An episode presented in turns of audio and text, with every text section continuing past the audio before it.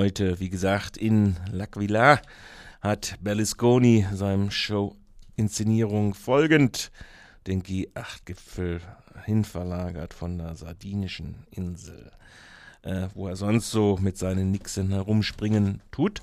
Ähm, wir haben äh, das zur Gelegenheit zum Anlass genommen, uns zu unterhalten mit Anamin Pasch von Fian. Wie sieht es eigentlich aus mit den Versprechungen der G8 in Bezug auf die Hungerbekämpfung? Und das hört ihr jetzt.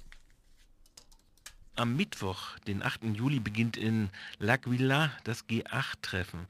Einer der Schwerpunkte auf der Tagesordnung der G8 wird die Hungerkrise sein. Am Telefon begrüße ich Armin Pasch, Pressereferent von FIAN Deutschland.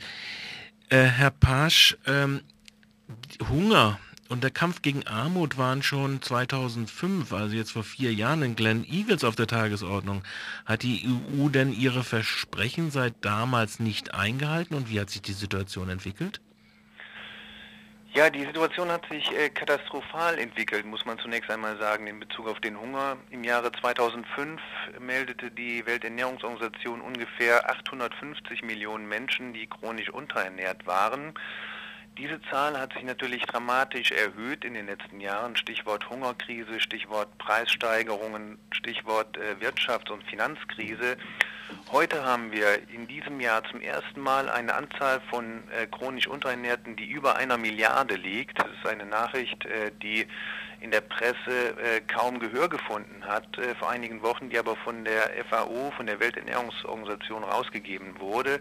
Und das ist natürlich eine dramatische Entwicklung. Man muss dazu sagen, äh, die Ursache für diesen Hunger liegt nicht in einer mangelnden Produktion, also dass nicht genug Nahrung mhm. zur Verfügung stehen würde für alle Menschen. Ganz im Gegenteil, im Jahr 2008 hat es eine Weltgetreiderekordernte gegeben. Und äh, gleichzeitig äh, sind wir konfrontiert mit einem Rekordhunger im Jahre 2000 haben und die G8, haben Sie denn zumindest Ihre Zusage eingehalten, dass Sie die Entwicklungszusammenarbeitsmittel auf 0,36 Prozent des Bruttosozialproduktes angehoben haben? Ja, leider nicht. Ähm, also zunächst einmal hat es Fortschritte gegeben ähm, im Jahre bis zum Jahre 2008, beziehungsweise in den ersten Jahren nach Glen Eagles, das war ja 2005, sind die Zahlen zunächst mal runtergegangen. 2008 sind die Zahlen aber ähm, um 10 Prozent angestiegen. Das heißt, da gab es eine positive Entwicklung. Mhm. Im Jahre 2008 äh, war es aber trotzdem so, dass nur 0,3 Prozent des Bruttosozialproduktes äh, im Schnitt bei den Industrieländern äh, für Entwicklungshilfe ausgegeben wurde. Das heißt, 0,6 Prozent fehlten immer noch, um das Ziel von also 0,36 Prozent mhm. bis 2010 zu erreichen. Das heißt, ähm, laut OECD ähm, fehlen immer noch 30 Milliarden US-Dollar, um das Ziel von 2010 zu erreichen. Ähm, und ähm, was schlimmer ist, ähm, laut Internationalem Währungsfonds gibt es im Moment äh, Schätzungen, beziehungsweise IWF selbst schätzt, dass ähm, die Entwicklungshilfe, die in die ärmsten Entwicklungsländer fließt, äh, in diesem Jahr um 25 Prozent sinken wird aufgrund der weltweiten Wirtschafts- und Finanzkrise. Das heißt, die äh, Geberlaune wird da ganz deutlich sinken. Das ist natürlich ein Riesenproblem, denn äh, die, Wirtschafts-, die Wirtschaftskrise und auch die Hungerkrise wurde ja nicht so sehr durch die Entwicklungsländer selbst ausgelöst, sondern ähm, durch ähm, ja, ein verfehltes äh, Finanzsystem, äh, durch äh, Fehlspekulationen, auch die Preissteigerungen auf den Agrarrohstoffen gehen weniger auf die Politik der Entwicklungsländer zurück. Und trotzdem sind diese Entwicklungsländer und besonders die Ärmsten doch natürlich die Hauptleidtragenden. Deswegen kritisieren wir sehr scharf, dass ähm, dass jetzt die Entwicklungsländer alleine gelassen werden sollen mit ihren Sorgen, mit den Folgen, das kann natürlich nicht angehen. Ähm, wir gehen davon aus, dass die G8 natürlich äh, ihre Zusagen wieder bekräftigen werden von Glen Eagles. Nur ähm, die Taten äh, müssen folgen äh, und nicht nur Proklamationen. Nun gibt es ja schon die Entwürfe für die Abschlussdokumente. Mhm. Sind die, die dort vorgesehenen Maßnahmen denn adäquat der Situation? Ja, insgesamt ähm, gibt es schon, ähm, ich würde mal sagen, eine positive Akzentverschiebung. Ähm, was, also eine der zentralen Ursachen für den Hunger ist ja gewesen, dass die Landwirtschaft in Entwicklungsländern also in den Ländern des Südens, sehr stark vernachlässigt wurde. Äh, dazu nur eine Zahl. Anfang der 80er Jahre wurden ungefähr 18 Prozent der Entwicklungshilfegelder für ländliche Entwicklung ausgegeben. Im Jahre 2004 waren es nur noch drei Prozent. Mhm. Äh, das heißt, ähm, ähm, und, und äh, hinzu kommt, äh, dass die öffentlichen Dienstleistungen im Landwirtschaftsbereich in Entwicklungsländern sehr stark aufgrund des Internationalen Währungsfonds IWF privatisiert wurden und damit waren letztendlich die Kleinbauern auf sich selbst gestellt und waren dann darüber hinaus wegen der Liberalisierungspolitik oft mit Importfluten von subventionierten Produkten aus dem Norden ausgesetzt. Ähm, das heißt, dieser dieses Herabwirtschaften der Landwirtschaft in den Ländern des Südens ist eine zentrale Ursache des Hungers. Und äh, hier gibt es eine positive Akzentverschiebung dahingehend, äh, dass jetzt auch die G8-Staaten sagen, die Landwirtschaft äh, in den Entwicklungsländern muss wieder stärker gefördert werden. Wir wollen uns auf die Kleinbauern konzentrieren, wird gesagt. Äh, es ist die Rede davon, dass äh, wieder mehr in die soziale Sicherheit investiert werden muss, äh, mehr Nahrungsmittelhilfe und so weiter. Das heißt, es gibt schon positive Zeichen. Allerdings äh, haben wir den Eindruck, ähm, das kann man auch ganz klar in den ähm, Entwürfen zu dieser äh, zum G8-Gipfel in Bezug auf Welternährung nachlesen, dass es einen sehr starken Fokus auf äh, Produktionssteigerung mhm. gelegt wird. Das heißt, es soll immer mehr Kunstdünger eingesetzt werden, mehr Hochleistungssaatgut, unter anderem auch gentechnisch manipuliertes Saatgut, mehr Pestizide. Und ähm, wir denken, also wenn man jetzt von Hunger redet, geht das total an, an dem Problem vorbei. Ich hatte das eingangs erwähnt. Wir hatten eine Re Rekordgetreideernte im Jahre 2008 und trotzdem Rekordhunger im Jahre 2009. Das heißt, man muss besonders Maßnahmen durchführen, die natürlich den Ärmsten zugutekommen. Was brauchen die? Zunächst einmal Zugang zu Land, Zugang zu Wasser, zu Saatgut, die Kontrolle über diese produktiven Ressourcen. Die brauchen faire Löhne, besonders die Landarbeiter. Und die brauchen Zugang zu den lokalen Märkten. Das heißt, die dürfen nicht überschwemmt werden mit Produkten aus dem Norden, die hoch subventioniert sind und sie deswegen vom Markt verdrängen.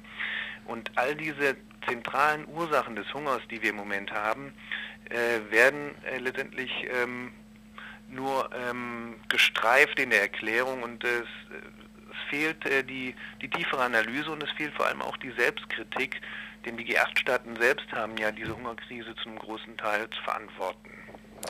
In der Erklärung wird auch die Bedeutung des Rechts auf Nahrung nicht mehr betont. Das ist auch ein Rückschritt, oder? Ja, ganz genau. Ähm, es gab ja, es gibt ja als Vorbereitung dieses G8-Gipfels immer auch Treffen von den äh, Ressortministern. Das heißt, es gab auch ein Treffen der Agrarminister im April in Treviso in Italien. Und ähm, dort ähm, war unter anderem auch auf das ähm, Betreiben der Bundesregierung, also der Landwirtschaftsministerin Ilse Aigner, ähm, war das Menschenrecht auf Nahrung in die Erklärung aufgenommen worden und leider äh, nach allem, was wir bisher gehört haben, taucht das Recht auf Nahrung nicht mehr auf, also nicht einmal mehr in den Entwürfen für äh, den G8-Gipfel in L'Aquila. Und das ist natürlich bedauerlich, denn es ist genau dieser Rechtsansatz, äh, der in der internationalen Hungerbekämpfung oft fehlt. Eine angemessene Ernährung ist ein Menschenrecht und dazu gehören auch Verpflichtungen, Verpflichtungen von Staaten und auch von internationalen Organisationen. Dazu gehört auch, dass diese dass die Einhaltung dieser Verpflichtungen überprüft wird, dass es Beschwerdemechanismen gibt, dass es die Möglichkeit gibt von von Menschen, also von Opfern von Verletzungen des Rechts auf Nahrung dagegen zu klagen. Das heißt, wir brauchen so einen Rechtsansatz, damit das nicht alles äh, nur vom guten Willen der Akteure abhängt, sondern dass das auch wirklich eingeklagt werden kann. Und da wäre ähm, eine Erwähnung zumindest vom Menschenrecht auf Nahrung ein Fortschritt gewesen gegenüber den früheren G8-Treffen. Ähm, da hat es, wie gesagt, diese Ansätze in Treviso gegeben, aber das scheint jetzt doch im großen ähm, ja, beim großen Gipfel dann wieder rauszufinden, zu fallen, ähm, weil es da natürlich auch ähm, äh, Widerstände dagegen gibt. Bundeskanzlerin Merkel hatte im Vorfeld jetzt von L'Aquila vorgeschlagen, in Zukunft äh, das G8-Treffen zu erweitern auf ein G20-Treffen. Ist das adäquat oder sollte es andere institutionelle Vorkehrungen geben, um den Kampf gegen den Hunger und äh, gegen die Nahrungskrise zu intensivieren? Naja, zunächst einmal muss man sagen, dass es ähm, äh, dass wir das begrüßen, dass äh, Angela Merkel anerkannt hat, dass, es G8, äh, dass die G8 nicht mehr das adäquate Forum ist. Also der Kreis ist zu klein, es sind nur Industrieländer und ähm, es ist sozusagen der Club der Reichen, der dort debattiert. Und äh, äh, denen fehlt jegliche Legitimierung und auch die Vergangenheit hat gezeigt, äh, dass, sie, dass die G8 nicht in der Lage waren, wirklich die Krisen zu lösen. Deshalb ist eine Erweiterung auf die auf eine G20, wo zumindest die sogenannten Schwellenländer wie Brasilien, Südafrika und so weiter auch aufgenommen sind. Das ist vielleicht oder das ist mit Sicherheit ein Schritt in die richtige Richtung, aber ähm, es reicht auf keinen Fall aus, denn äh, wie gesagt, da sind dann die Industrieländer und die sogenannten Schwellenländer vertreten, aber immer noch nicht die least developed countries, also die ärmsten Entwicklungsländer.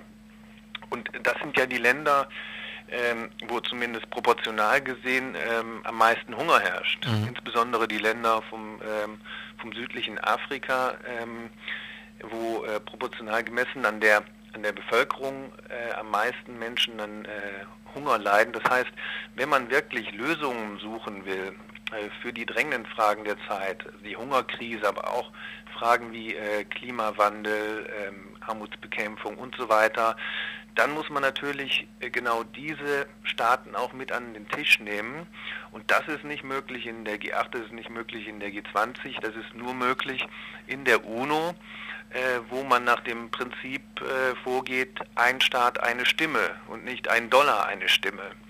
Und ähm, das ist natürlich auch der Grund, warum die G8 äh, immer wieder auch mal gerne die UN-Institutionen umgehen und wir fordern, die G8 muss ein ganz deutliches Signal aussenden, dass die UNO gestärkt werden muss, dass dort die Entscheidungen gefällt werden und nicht bei der G8 oder bei der G20.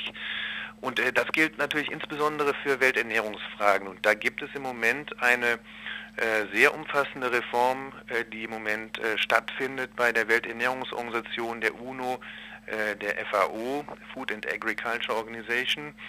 Ähm, und in dieser Reform, da müssen die G8-Staaten sich aktiv beteiligen, müssen konstruktive Vorschläge machen und ähm, sie müssen dann, wenn diese Reform auch gelingt mit ihrer Hilfe, müssen sie ähm, ganz klar sagen, okay, das sind die Institutionen, die wir stärken wollen. Wir wollen nicht die Hungerbekämpfung über die äh, Weltbank abwickeln, sondern wir wollen eine starke UN-Organisation und da äh, wollen wir dann auch in Zukunft mehr Geld investieren. Armin Barsch von FIA in Deutschland. FIA in Deutschland hat sicherlich diese Informationen auch für Leute, die es jetzt gehört haben, äh, auch aufbereitet auf ihrer Webseite. Vielleicht da noch ein Hinweis drauf, Armin Barsch? Ja, unsere Website ist äh, www.fian.de. Äh, FIAN ist eine internationale Menschenrechtsorganisation, die sich für das Recht auf Nahrung äh, einsetzt und ähm, mehr Informationen darüber finden Sie äh, eben auf unserer Homepage und können uns auch gerne kontaktieren. Dann bedanke ich mich. Ja, vielen Dank auch.